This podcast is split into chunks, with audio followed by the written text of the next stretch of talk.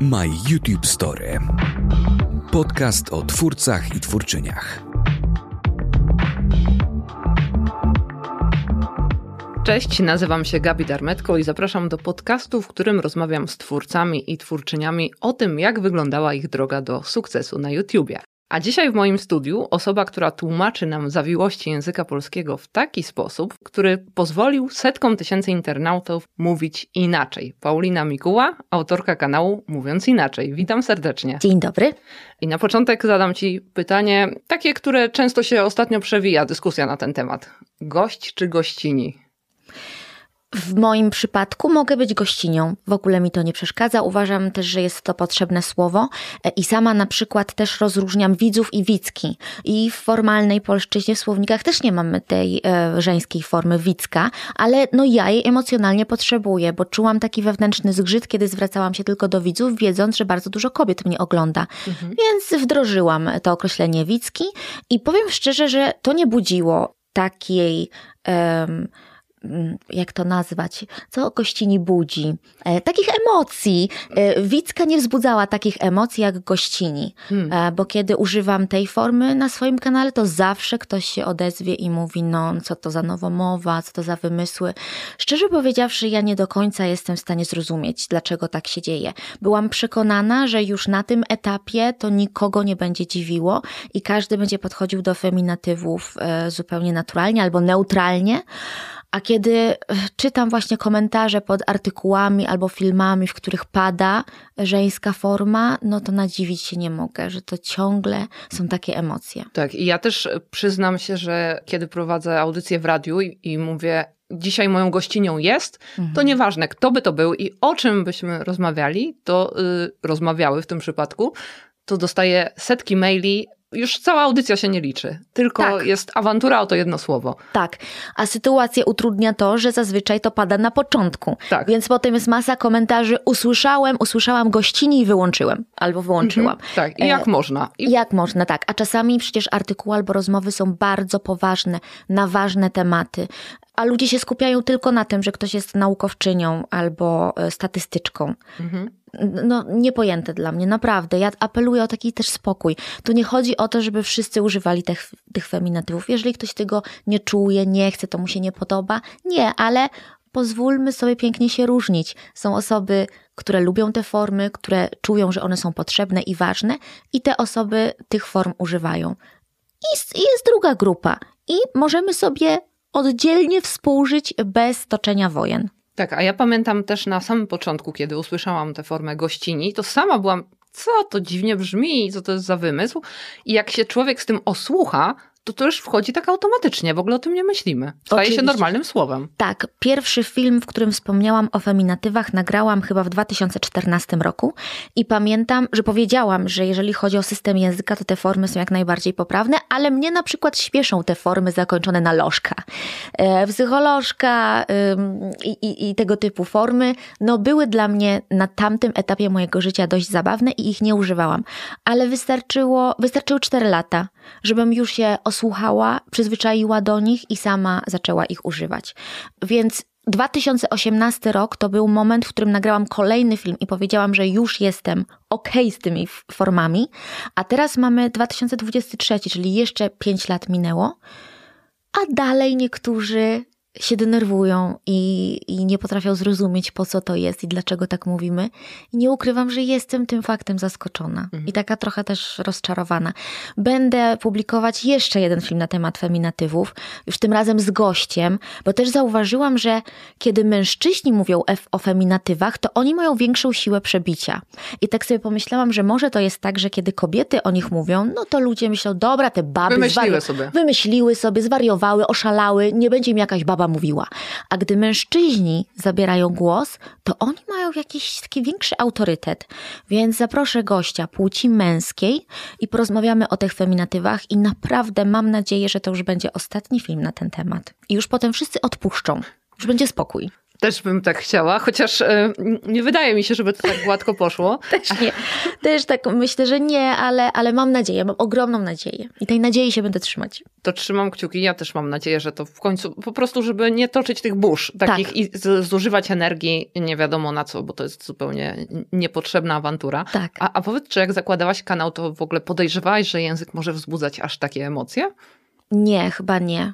Na początku mówiłam o języku w sposób zabawny, tam dużo było żartu, spontanicznych wtrąceń, bo wydawało mi się, że właśnie w ten sposób jestem w stanie przyciągnąć, zatrzymać uwagę widza, że to musi być okraszone e, jakąś zabawą, e, rozrywką.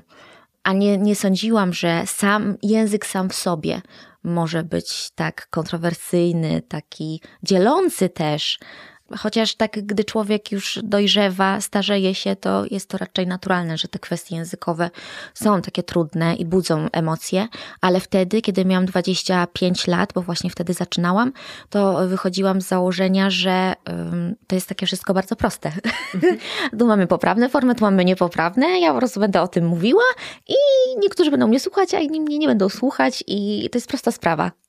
No tak. A to się okazało, że w ogóle nie, bo na przykład ktoś patrzy na te zagadnienie zupełnie inaczej i też widzowie, dzięki widzom zaczęłam postrzegać niektóre zagadnienia z innej perspektywy, więc też mi dali zupełnie inne spojrzenie i to było niezwykle rozwojowe i, i takie też e, uczące pokory.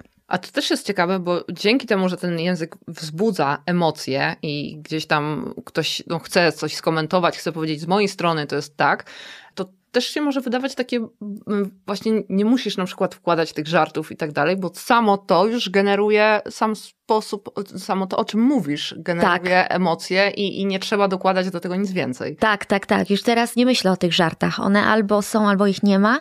Nie skupiam się na tym. Kiedyś na przykład liczyłam sobie, dobra, co ile pojawia się jakiś żart i czy jest dobry. Więc tak patrzyłam pod tym kątem, a teraz zupełnie na to nie zwracam uwagi. Teraz dbam tylko o to, żeby merytorycznie się wszystko zgadzało, żebym nie wprowadziła nikogo w błąd i żebym jasno się wyraziła, żeby tam nie było niedopowiedzeń, żeby ktoś mi nie wkładał do ust słów, których nie wypowiedziałam, bo tak się też zdarzało. A jak to było na samym początku? Bo to był 2013 rok i tak. ty do tego YouTube'a mogłaś podejść z zupełnie innej strony niż ktoś, kto pierwszy raz zakłada swój kanał i on teraz coś będę robić, bo ty znałaś to wszystko od drugiej strony, pracowałaś jako menadżerka w sieci takiej wspierającej twórców. Tak, może wtedy nie byłam menadżerką, tylko taką koordynatorką do spraw partnerstw. Ja się głównie e, zajmowałam sprawami technicznymi i finansowymi, e, mniej takimi kreatywnymi twórczymi i tęskniłam za tym. E, właśnie z tego względu ciągnęło mnie do założenia własnego kanału, bo, bo jednak tkwiłam w Excelu. Mhm. Co nie było w zgodzie z moją naturą. I wtedy byłam tak bardzo naiwna. Ja w każdym wywiadzie o tym wspominam. Mnie się wydawało, że robię coś dobrego, co ludziom pomoże, więc jeżeli ludzie mnie polubią, to będą mnie oglądać, a jeżeli mnie nie polubią, no to nie będą mnie oglądać i sprawa jest prosta. Po czym okazało się, że oglądają mnie różni ludzie, także ci, którzy mnie nie lubią i się zastanawiają, dlaczego ja do nich mówię w ten sposób. No i pojawił się ten hejt, którego się zwyczajnie nie spodziewałam, więc stąd ta moja naiwność, bo myślałam, że tego hejtu nie będzie, no bo dlaczego? Dlaczego mam wzbudzać hejt? No tak. Bo... Przecież ja chcę tylko pomóc, jeszcze rozbawić i to będzie takie śmieszne i ogólnie będę mówiła o języku tak, jak jeszcze nikt do tej pory nie mówił, więc jakaś nowość. A tu się okazało, że jest milion powodów, przez które mogę ludzie wkurzać.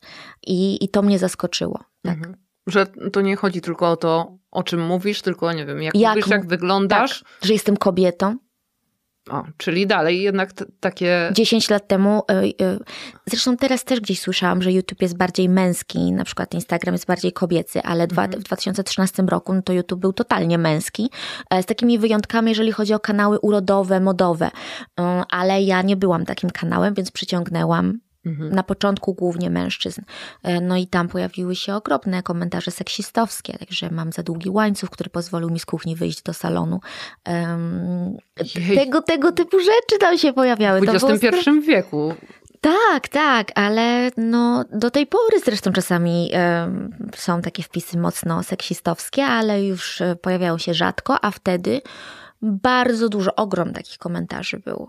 Albo na przykład też przerażały mnie komentarze w stylu: Jeszcze mnie nie przekonałaś, ale dam ci drugą szansę, więc postaraj się. Mhm. I to niby nic wielkiego, ale miałam w głowie tę myśl, że okej, okay, muszę teraz sprostać jakimś oczekiwaniom, bo um, też z racji tego, że znali mnie inni youtuberzy, którymi się opiekowałam pracując w sieci, um, moje filmy były przez nich szerowane, udostępniane, więc od razu ludzie trafili na ten mój kanał. Ja nie byłam na to gotowa. Mhm. W pewnym momencie już prosiłam, prosiłam tych youtuberów, żeby już nie udostępniali tych moich odcinków, bo ja nie jestem przygotowana na dodatkowe fale ludzi, którzy będą mieli jakieś konkretne oczekiwania względem mojej osoby.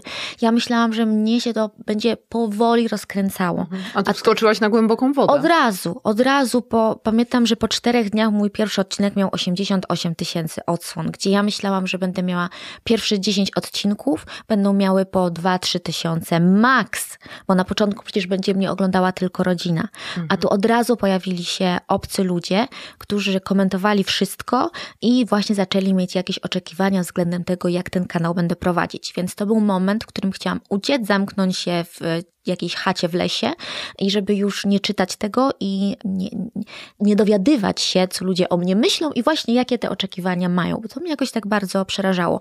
Przerażało mnie to, że to się nie działo zgodnie z moim tempem, tylko to było tempo narzucone już przez widzów. I oczywiście ktoś może nas słuchać i pomyśleć, że oszalałam i przecież to idealne rozpoczęcie, e, ale emocjonalnie dla mnie to było za dużo. No tak, bo to, to, łatwo się mówi, jak ktoś nigdy nie przeczytał komentarzy na swój temat e, w sieci, że a jak ona mówi, a dlaczego tak mówi, jaki ma głos, a mogłaby zrobić inaczej. No Teoretycznie no, wiemy, że to są obcy ludzie, co nas to interesuje, a z drugiej strony to bardzo mocno oddziałuje na psychikę. No i jak ty sobie z tym poradziłaś? Bliscy mi pomogli i właśnie youtuberzy, z którymi rozmawiałam i którzy mi tłumaczyli, że oni też się z tym borykają, ale trzeba się do tego przyzwyczaić, bo to jest nieodłączna część tej pracy.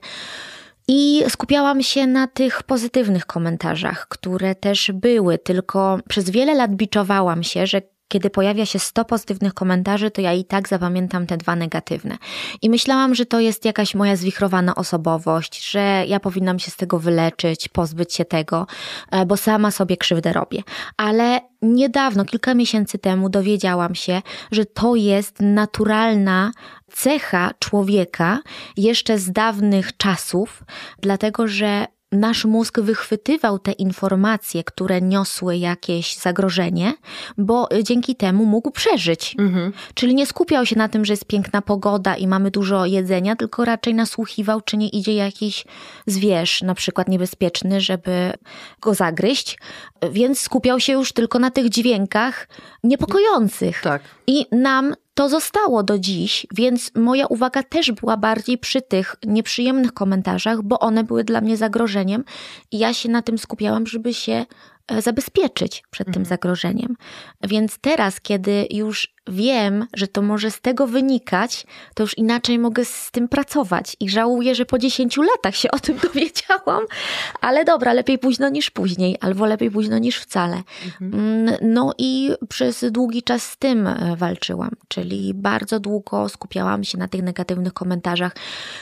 Zauważyłam też, że według ludzi ja mm, nie przyjmuję krytyki. Mm, I właśnie jeżeli ktoś ma jakieś uwagi, nawet słuszne, to ja to odbijam. Mm, ale to wynikało z tego, że naprawdę ludzie się przyczepiali do wszystkiego.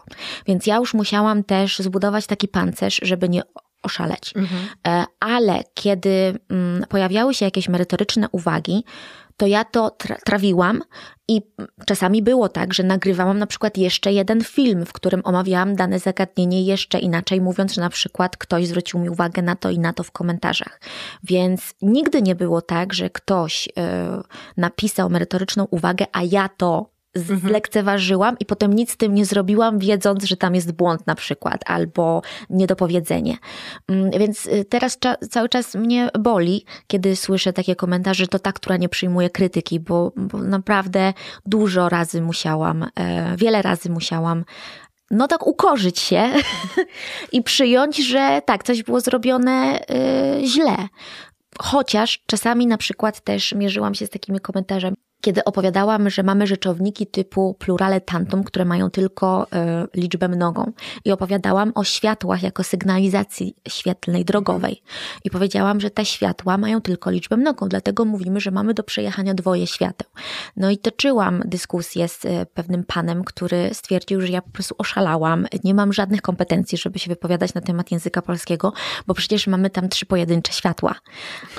Zielone, żółte i czerwone. I Paulina, o czym ty mówisz? Jak to nie ma liczby pojedynczej. Przecież tam są trzy oddzielne światła.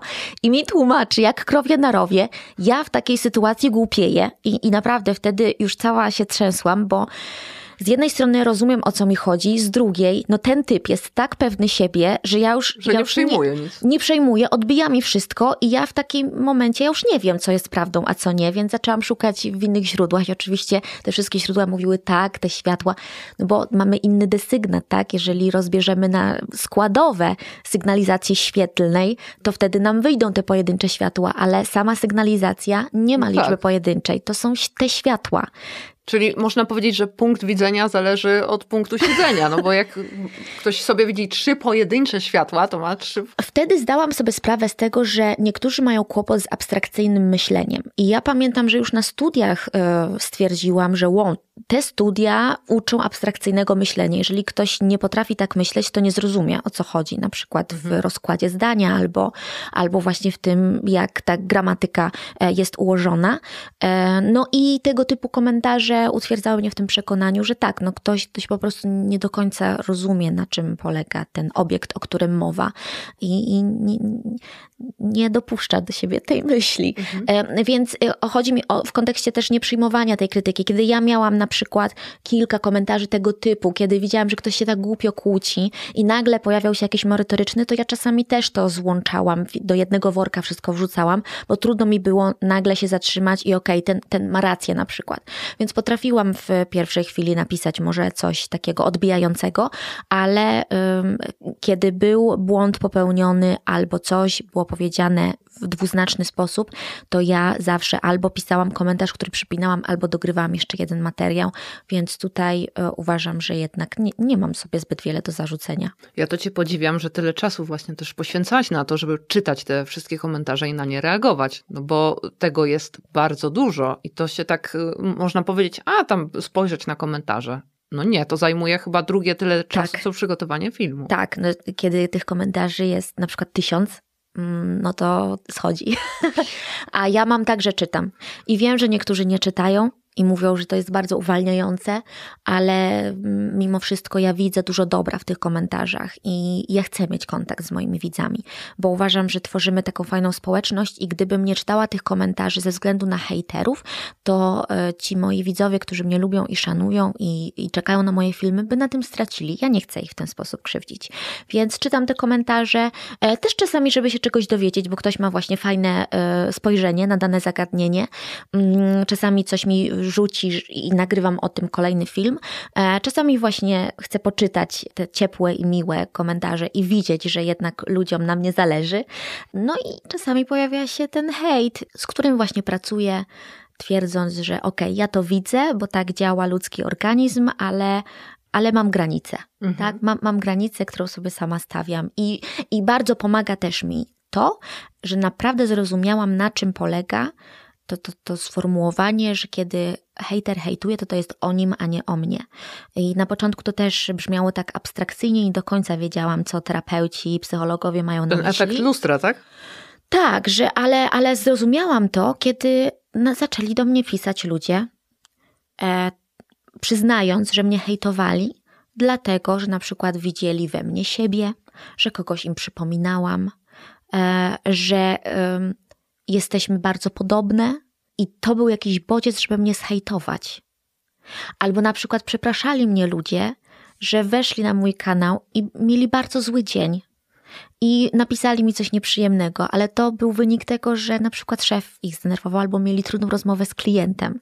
I oni po tych latach, bo to już 10 lat minęło, więc dużo się rzeczy wydarzyło. I po tych latach naprawdę przychodzili do mnie ludzie, którzy albo w realu mi to wprost mówili, albo pisali wiadomości, że to było tym spowodowane. I oni sami um, mieli te refleksje, bo, bo niektórzy nie pozwalają sobie nawet na te, tego typu przemyślenia, ale oni pozwolili sobie na te refleksje i to do nich doszło. Że tak naprawdę chodziło o mnie i o moją sytuację, o moją historię, a nie o, o tę dziewczynę, która mówi o tym języku. I, I to też bardzo pomaga. Kiedy, teraz, kiedy już na przykład dostaję jakiś taki absurdalny komentarz, e, no to wiem, że to jest o tej osobie. Myślę, że to jest bardzo ważne, co mówisz dla wszystkich, którzy coś w sieci robią, żeby zanim sobie to weźmiemy do serca, pomyśleć, że to wcale nie chodzi o mnie. Tak, tak, to może być w ogóle nie ze mną związane. E, na tym też polega różnica między nienawiścią a hejtem, bo niektórym się nie podoba to słowo hejt, przecież mamy polską nienawiść, ale to nie jest to samo, bo kiedy kogoś nienawidzimy, to naprawdę darzymy tę osobę silnym, uczuciem. Mhm. E, I możemy Musimy mieć nienawidzić... jakąś relację z nim chyba też. Nie? Tak. I możemy nienawidzić w ciszy. Ta osoba może nawet nie wiedzieć, że mm, my mm, taką niechęcią ją darzymy. A żeby był hejt, to musi być akcja.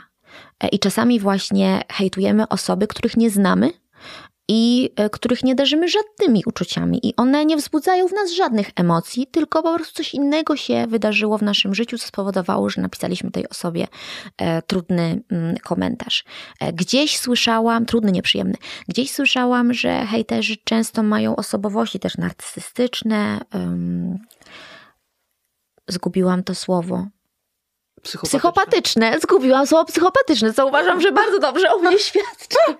Psychopatyczne i, i może rzeczywiście coś, coś w tym jest, y, bo ja nigdy nikomu nie napisałam y, hejterskiego komentarza. Nigdy. Mm, najgorszą rzeczą, jaką zrobiłam, to chyba dwa razy w życiu, że jak ktoś już tak bardzo mnie y, atakował albo pisał bardzo nieprzyjemne rzeczy, to już tam zwróciłam uwagę, że dobra, ale jak już jesteś taki mądry, to tu ci brakuje przecinka. Ale to już było, ja wiem, że tak się nie powinno robić i naprawdę zrobiłam to ze dwa razy w życiu i to już był tak, tak, taki wyraz mojej bezsilności. Yy, więc to była najgorsza rzecz, którą zrobiłam pisząc z kimś w internecie yy, i już więcej tego nie zrobię. Nie wiem, co trzeba mieć w głowie, żeby napisać, że ktoś jest brzydki, gruby, wygląda jak facet albo jak baba, kiedy człowiek tak pisze e, do, do mężczyzny, mm, że ktoś jest głupi, że ktoś jest niekompetentny. Ale jeszcze niekompetentny to jeszcze ładne słowo, ale ktoś może napisać e, bardzo nieprzyjemnie e, podobną treść. Mm, I, I naprawdę w głowie mi się nie mieściło, co czują, co myślą, w jakiej sytuacji życiowej są te osoby, że siadają przed tym komputerem i coś takiego w ogóle że im się w stanie... chce jeszcze to Chcę, zrobić. bo to jest też energia, tak, to trzeba czas, czas, poświęcić, ale ile też uwagi tej osobie.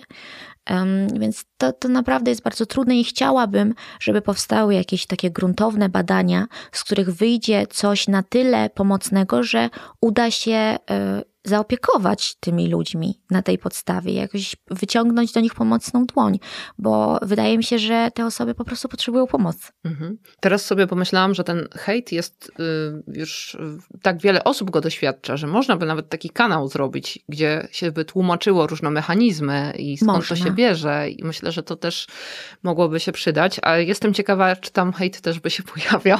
Takich o, na pewno. Przypadkowych internautów. A na pewno, na pewno w sytuacji, w której na przykład e, opis byłby mm, jakiegoś hejtera, mhm. jaka to może być osobowość i ktoś by słuchał o sobie. I to byłby moment, w który byłby tym bodźcem do napisania okropnych rzeczy, tak sobie myślę. Mm, z tym hejtem ja też różnie miałam w swoim życiu, bo myślałam też, żeby w ogóle o hejcie już nie mówić, bo kiedy się mówi, to to jest woda na młyn tych hejterów. Oni się czują wtedy ważni, potrzebni, popularni, więc y, to ich nakręca. Ale z drugiej strony tak sobie pomyślałam, że ten hejt tak niszczy żeby może nie skupiać się za bardzo na tych hejterach, tylko na tym, co ten hejt robi, jak bardzo wpływa na ludzi, co czujemy, kiedy czytamy to wszystko, jak możemy się obronić, jakie są strategie przetrwania, mm, żeby właśnie nie zamiatać tego pod dywan, tylko jak najbardziej o tym mówić i, i, i żeby ludzie po prostu byli coraz bardziej świadomi tego, czym to jest. My YouTube Story.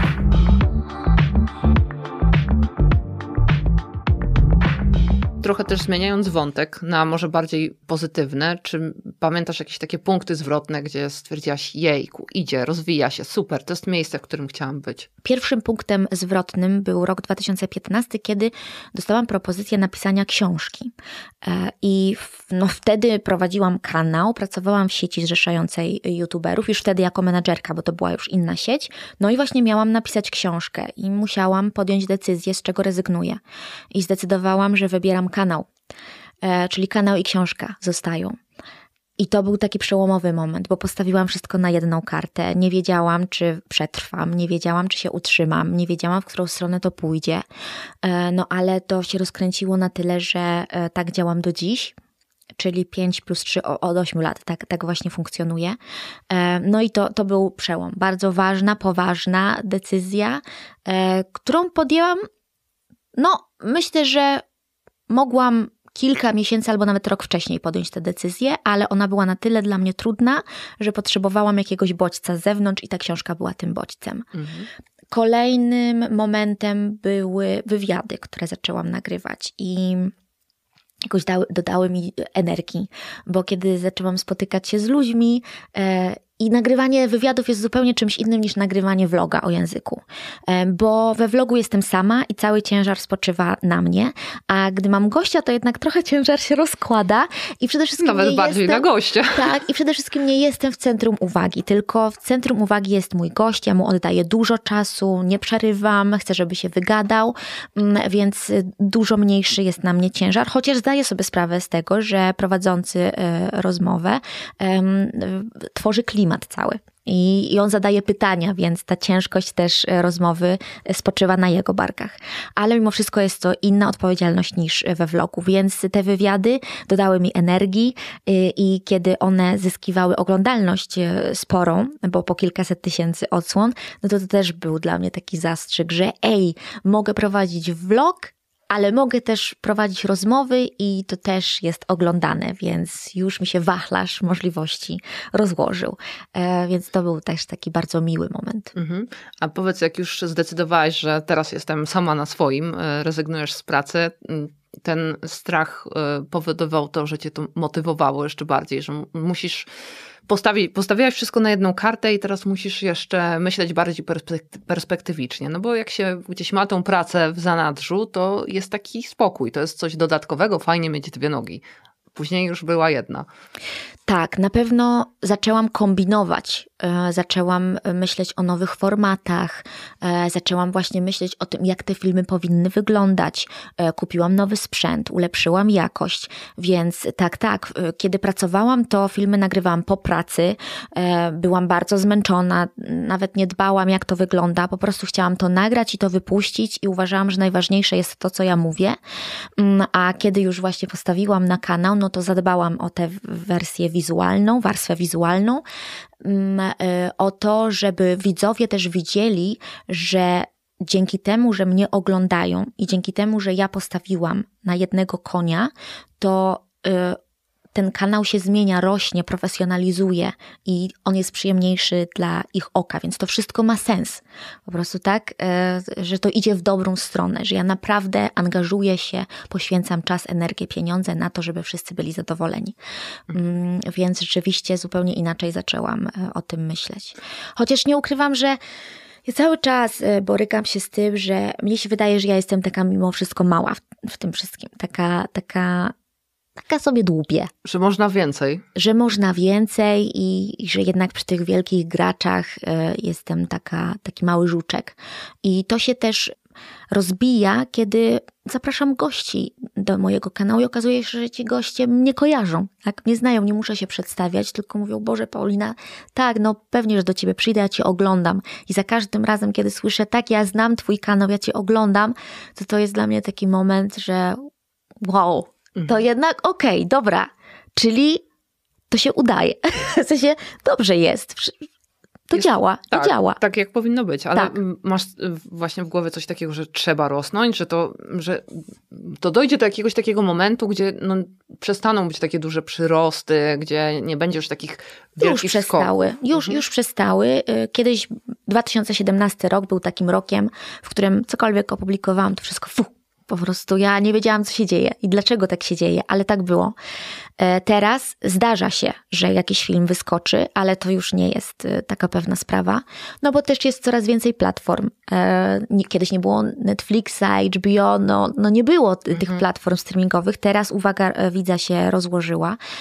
Jest też wideo pionowe, które zabrało młodszą część publiczności, mm, więc jest trudniej, ale mm, mnie chodzi o to, żeby cały czas y, jakąś pulę widzów, to brzydko zabrzmiało, ja, jakąś liczbę ludzi przyciągać e, i żebym ja czuła, że jest świeżość na kanale. Mhm. Mm, jeżeli ta świeżość jest, jeżeli ja czuję, że e, nie wpadłam w rutynę i nie publikuję tylko dlatego, że trzeba, to jest dobrze.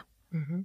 A jak znaleźć taki balans, żeby się nie wypalić przy tym wszystkim? No ja w tamtym roku się wypaliłam, miałam totalnie dół. Zajechałam się, bo nie odpoczywałam. Nie, nie robiłam urlopów z prawdziwego zdarzenia, tylko nawet jeśli wyjeżdżałam, to głowa zostawała w pracy albo naprawdę pracowałam. Więc urlopy, przerwy, wyjazdy regularnie. Y, uważam, że osoby pracujące twórczo muszą mieć małe emerytury. My nie możemy czekać na to, aż e, skończymy 65 albo 7 e, e, lat i sobie wtedy odpoczniemy, tylko żeby ten mózg pracował na odpowiednim poziomie i nie zaczął się zatrzymywać, to musimy dawać sobie 2-3 tygodnie regularnie zupełnie zmieniać otoczenie, zatrzymywać się, nie robić nic, nie tworzyć nic i wtedy zachowujemy taką energię i moc, żeby działać dalej. Ja sobie tego nie dałam i, zaczę- i miałam kryzys psychiczny, czyli mój mózg upadł. Mhm. Ja traciłam pamięć, e, najprostsze rzeczy e, były dla mnie bardzo trudne do wykonania, czyli napisanie maila. Potrafiłam się zastanawiać, jak napisać dane zdanie i jak już napisałam zdanie wielokrotnie złożone, to się zastanawiałam, czy ono ma sens, czy tak się w ogóle pisze. Więc e, zauważyłam, że, że po prostu biologicznie to nawet nie chodziło o to, że psychicznie na przykład zajechałam się, mhm. bo też, ale ja, ja czułam, że biologicznie, chemicznie coś w mózgu się zatrzymało i, i to nie nie działa. Y, najprawdopodobniej główną przyczyną była y, książka y, o książkach, czyli napisałam 150 felietonów o polskiej literaturze i to był tak ogromny wysiłek, po którym powinnam przez dwa miesiące nie robić nic, a to była pandemia, więc ja uznałam, że okej, okay, fajnie, książka jest wydana, ale to trzeba znowu robić, bo nie wiadomo, kiedy, jak, to będzie, jak to będzie dalej i być może za chwilę będzie kolejna pandemia, więc jeżeli jest przestrzeń do tego, żeby robić, to ja robię. A w pandemii wszystko rosło przecież. Tak, tak i, yy, i było dużo rzeczy. W ogóle dla mnie 2020 rok to zawodowo to, to był bardzo dobry rok, co było też przerażające dla mnie, bo wiem, że inni cierpią i, i nie wiedzą co dalej, a, a ja zasuwam. Um, i, I właśnie też z tego względu czułam, że muszę to robić, chociażby z szacunku do tych, że ktoś nie ma, a ja mam i co nie robię, bo muszę odpocząć. No hej, no dziewczyno, weź, weź. Jak można odpoczywać? Jak można odpoczywać, kiedy masz możliwości, żeby robić, żeby zarabiać, żeby pracować, żeby się tym cieszyć. No i to była najprostsza i najszybsza droga do tego, żeby y, się zajechać, wypalić, e, żeby mój mózg mi powiedział: Nie, ja już tak dalej nie mogę. Daj, jeżeli ty nie dasz mi odpoczynku, to ja sam sobie będę odpoczywał. Wywalę część informacji, y, które miałem y, i po prostu nie będę ci pomagał już dalej pisać, nagrywać, tworzyć, nawet rozmawiać z ludźmi i zapamiętywać, co twoje siostry do ciebie mówią. E, nie, nie będzie tak kolorowo. E, no i to był ten moment, w którym poszłam do psychiatry i powiedziałam, że coś nie działa. I zaczęłam terapię, dostałam leki, I, i, to, i to, to mnie uratowało, bo ja nie wiem, co bym się stało. Najprawdopodobniej skończyłabym z depresją mhm. w takim bardzo zaawansowanym stadium, e, ale byłam dwa kroki przed tym i poprosiłam o pomoc. I też teraz opowiadam ludziom, żeby, żeby się nie bali prosić o pomoc, że jeżeli czują, że coś jest nie tak, to żeby poszli do tego psychiatry. Psychiatra to nie jest ten lekarz, który leczy tylko y, wariatów, bo, bo na przykład często to słyszę, że nie jestem wariatem, żeby tak, chodzić żółte do psychiatry. papiery dostanę. Tak, że muszę być jakiś ciężko chory, muszę y, widzieć rzeczy, których nie ma, żeby pójść do lekarza. Nie. Oczywiście psychiatrzy leczą osoby z, z, chorobami psychicznymi, ale psychiatrzy leczą też zaburzenia I ja takie zaburzenia zaczęłam mieć i po prostu poszłam po pomoc i tę pomoc uzyskałam. I bardzo, naprawdę bardzo y, zachęcam do tego, żeby też sobie pomóc, pomagać, po, pozwolić sobie pomóc. A doszłaś do takiego momentu, że mm, ta praca przestała ci sprawiać przyjemność i miałaś tego dosyć. Po prostu kiedy wiedziałaś, o ja znowu muszę nagrać, nie chce mi się, nie lubisz tego, bo to też się wiąże z wypaleniem. Um, aż tak nie miałam, tylko yy, waliło mi serce. Było dwa razy tak, pod koniec, yy, czy to był 22? To był 21 rok. E, e, kiedy rozstawiłam sobie sprzęt i już chciałam nagrywać, to zaczęło mi brakować tchu i e, waliło mi bardzo serce. I ja pomyślałam, że okej, okay, nie jestem w stanie tego nagrać, bo coś się złego dzieje. Więc wszystko chowałam i następnego dnia rano, kiedy jeszcze nie myślałam za dużo o tym, że muszę to nagrać, po prostu rozstawiałam i szybko tak z, z biegu, w biegu nagrywałam. Następnym razem kolejny kolejna tego typu sytuacja. I to już były sygnały, Takie że. z ciała. Z ciała, tak, z ciała, że. Musisz sobie zrobić przerwę, bo coś się takiego dzieje, że twój organizm nie daje rady nagrywać. Mhm. Ale nigdy nie miałam czegoś takiego, że ja już sama z siebie nie chcę, bo mnie to męczy.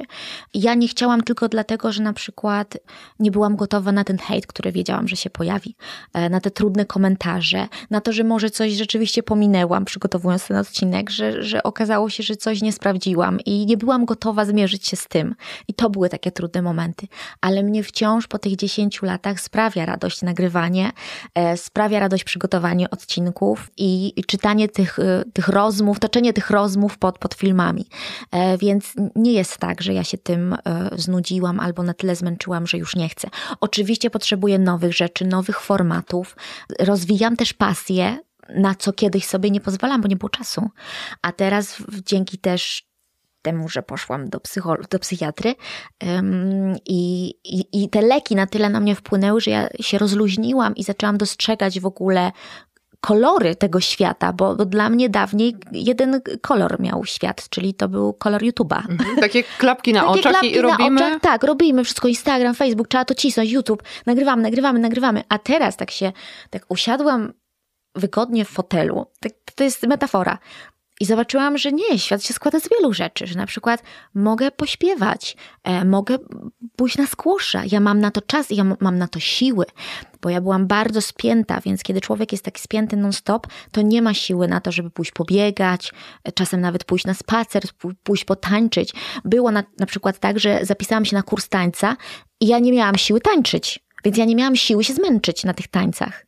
Um, ale teraz, kiedy jestem rozluźniona, tak, taki luz czuję w ciele, to mówię, okej, okay, teraz ja mogę pójść, ja mogę się spiąć, ja jestem gotowa na ten wysiłek. I ten wysiłek też jest kluczowy dla ludzi, którzy pracują właśnie kreatywnie, umysłowo. My musimy się wyżyć.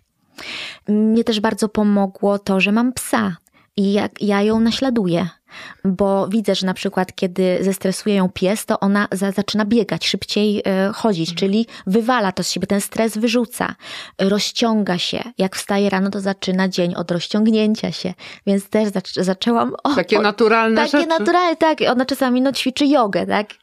więc Pozycja mówię, pies z głową tak, w dół. Tak, więc mówię, okej, okay, ten pies jest mądrzejszy ode mnie. Y, ja będę ją naśladować, też rozciągamy się. Jeżeli mnie coś zestresowało, to już nie siedzę i płaczę, tylko tylko idę na skłosza, idę pobiegać, idę na spacer, idę się zmęczyć. I to pomaga. I to pomaga, to jest kluczowe, żeby właśnie się nie wypalić.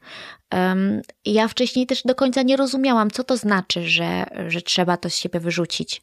E, że ja nie mam na to sił. Jak ja mam iść na boks, na przykład, kiedy mnie ktoś zdenerwuje w internecie? Nie mam. Ja chcę, ja chcę pod kocem pod siedzieć ko- i tak. płakać. Tylko wtedy cały czas w tym tkwię. A kiedy właśnie wyrzucam to tak fizycznie, to głowa jest dużo lżejsza, dużo lżejsza. Że można sobie po prostu tak odciąć się, no bo też się odciąć, zapomnieć. skupić chociażby na skłoszu, tak. na tej piłce. Tak, tak, tak. Nie ma, nie ma YouTube'a, na skłoszu nie ma YouTube'a, więc to jak zapytałaś właśnie, jak, jak się nie wypalać, e, jak o siebie dbać, to, to, to właśnie tak. A i oczywiście psychoterapia. My YouTube Story.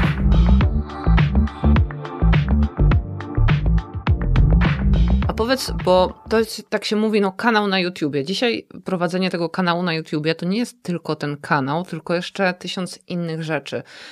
I czy wspomniałaś o tym, że na przykład te filmy pionowe, czyli te TikToki, tak, shortsy. shortsy zabrały tą młodszą publiczność?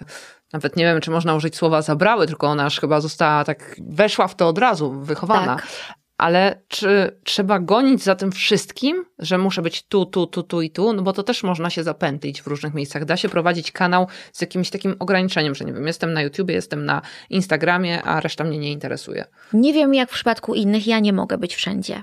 Plan, też chciałam, oczywiście, że chciałam, ale nie mogę. Po prostu nie, da, nie jestem w stanie zrobić wszystkiego dobrze. Przygotowanie filmów mi zabiera bardzo dużo czasu.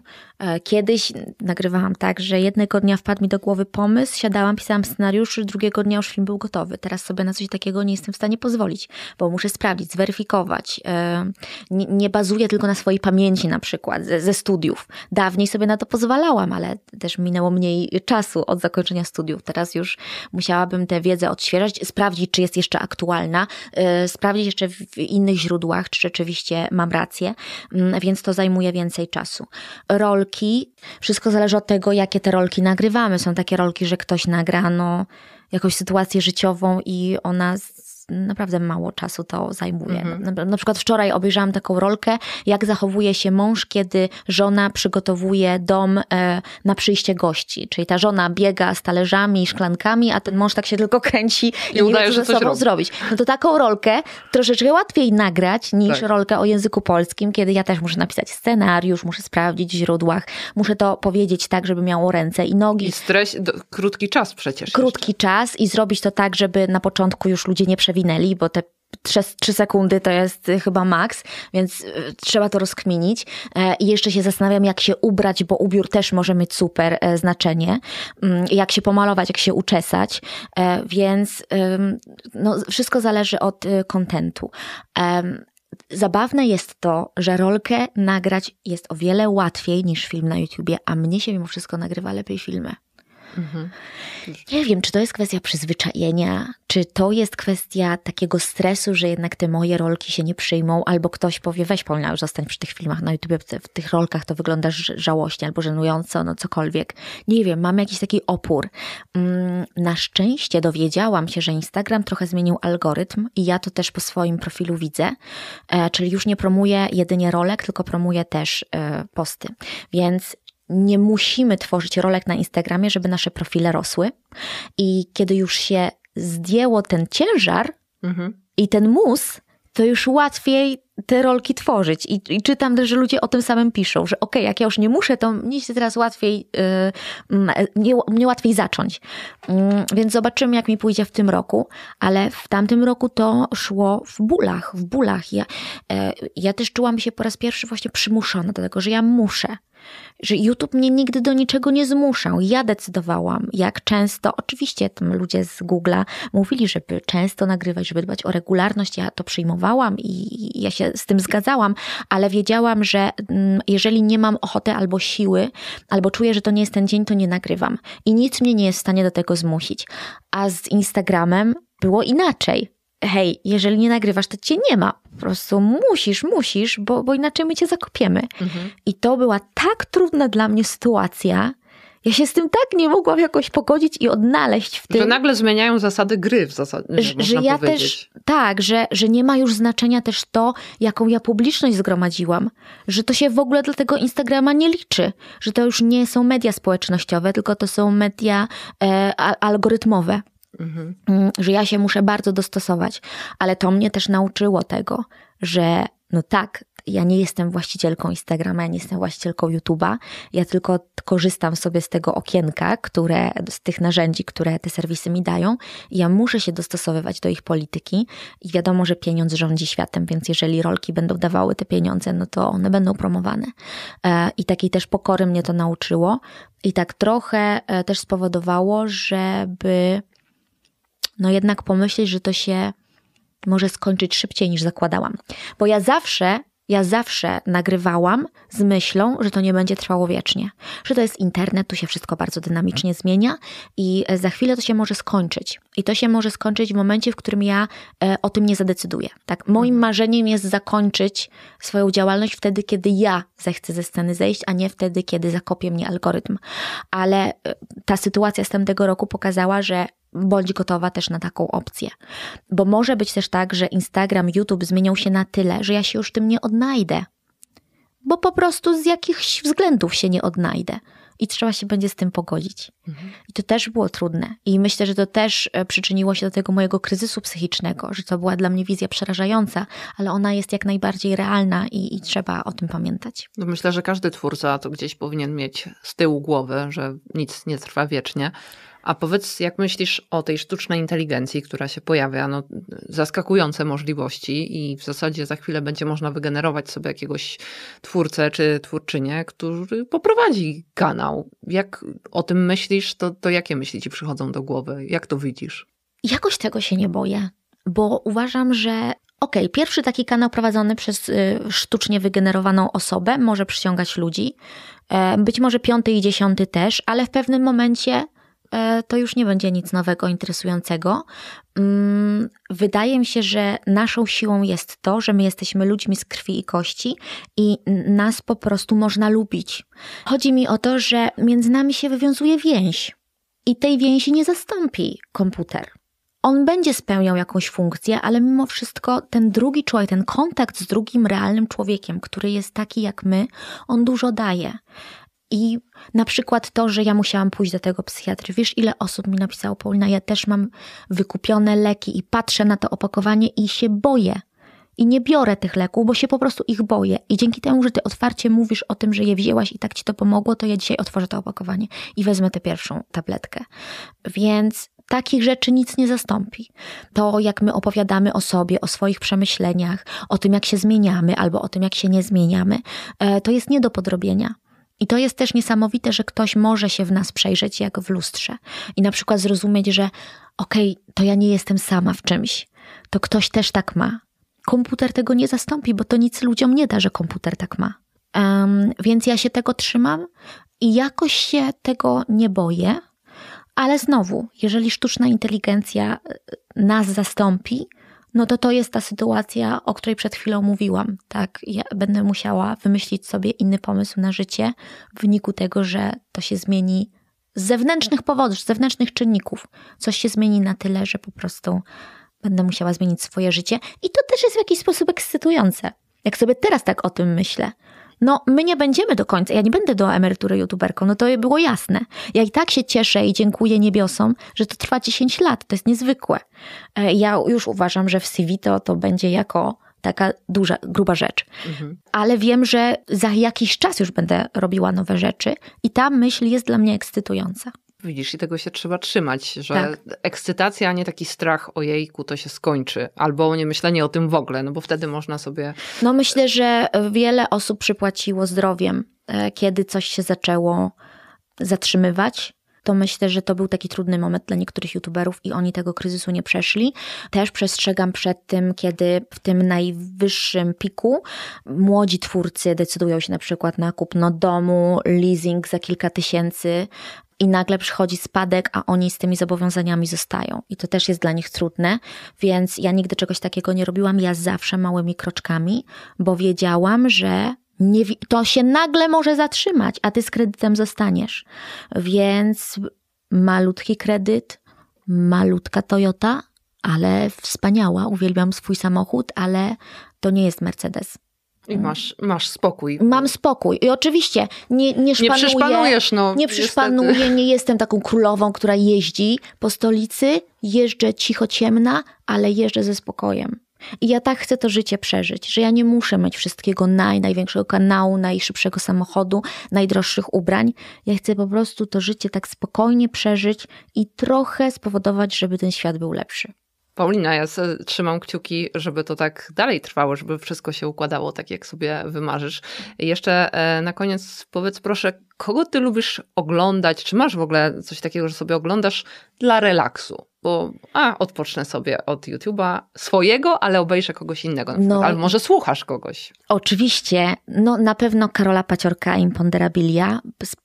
Bardzo lubię wywiady Karola, bardzo go szanuję i też cenię za jego odwagę, za to, że na przykład on potrafi po angielsku prowadzić rozmowy, to jest dla mnie niesamowite.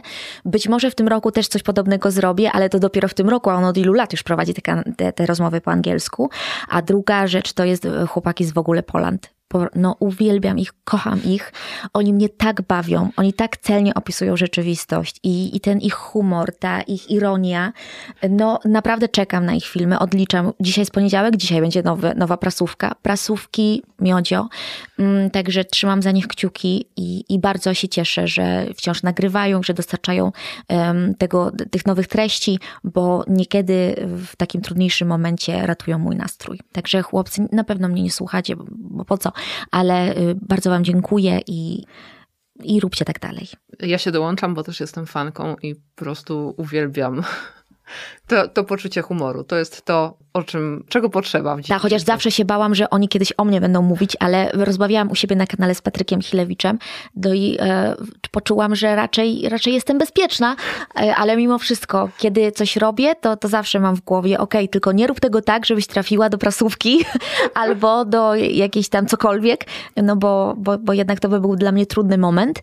Chociaż, no nie wiem, oni tak to o tym opowiadają, że może nawet gdybym była bohaterką jednego odcinka, to i tak by to było dla mnie zabawne. Właśnie, z drugiej strony to może być takie też trochę Oczywiście, no. z drugiej strony tak, tak. Więc widzisz, trzeba zawsze do, dostrzegać ten drugi kolor. Super, Paulina, bardzo Ci dziękuję. Y, Oczywiście odsyłamy wszystkich do Twojego kanału, mówiąc inaczej. Zapraszam. Życz, życzę powodzenia. Będą wywiady. O, super, będziemy oglądać. Życzę rozwoju, powodzenia i tego, żebyś mogła ze sceny zejść wtedy, kiedy będziesz O. tego chciała. Pięknie dziękuję. Dziękuję bardzo. Gościnią My YouTube Story była Paulina Mikuła. My YouTube Story. Podcast o twórcach i twórczyniach.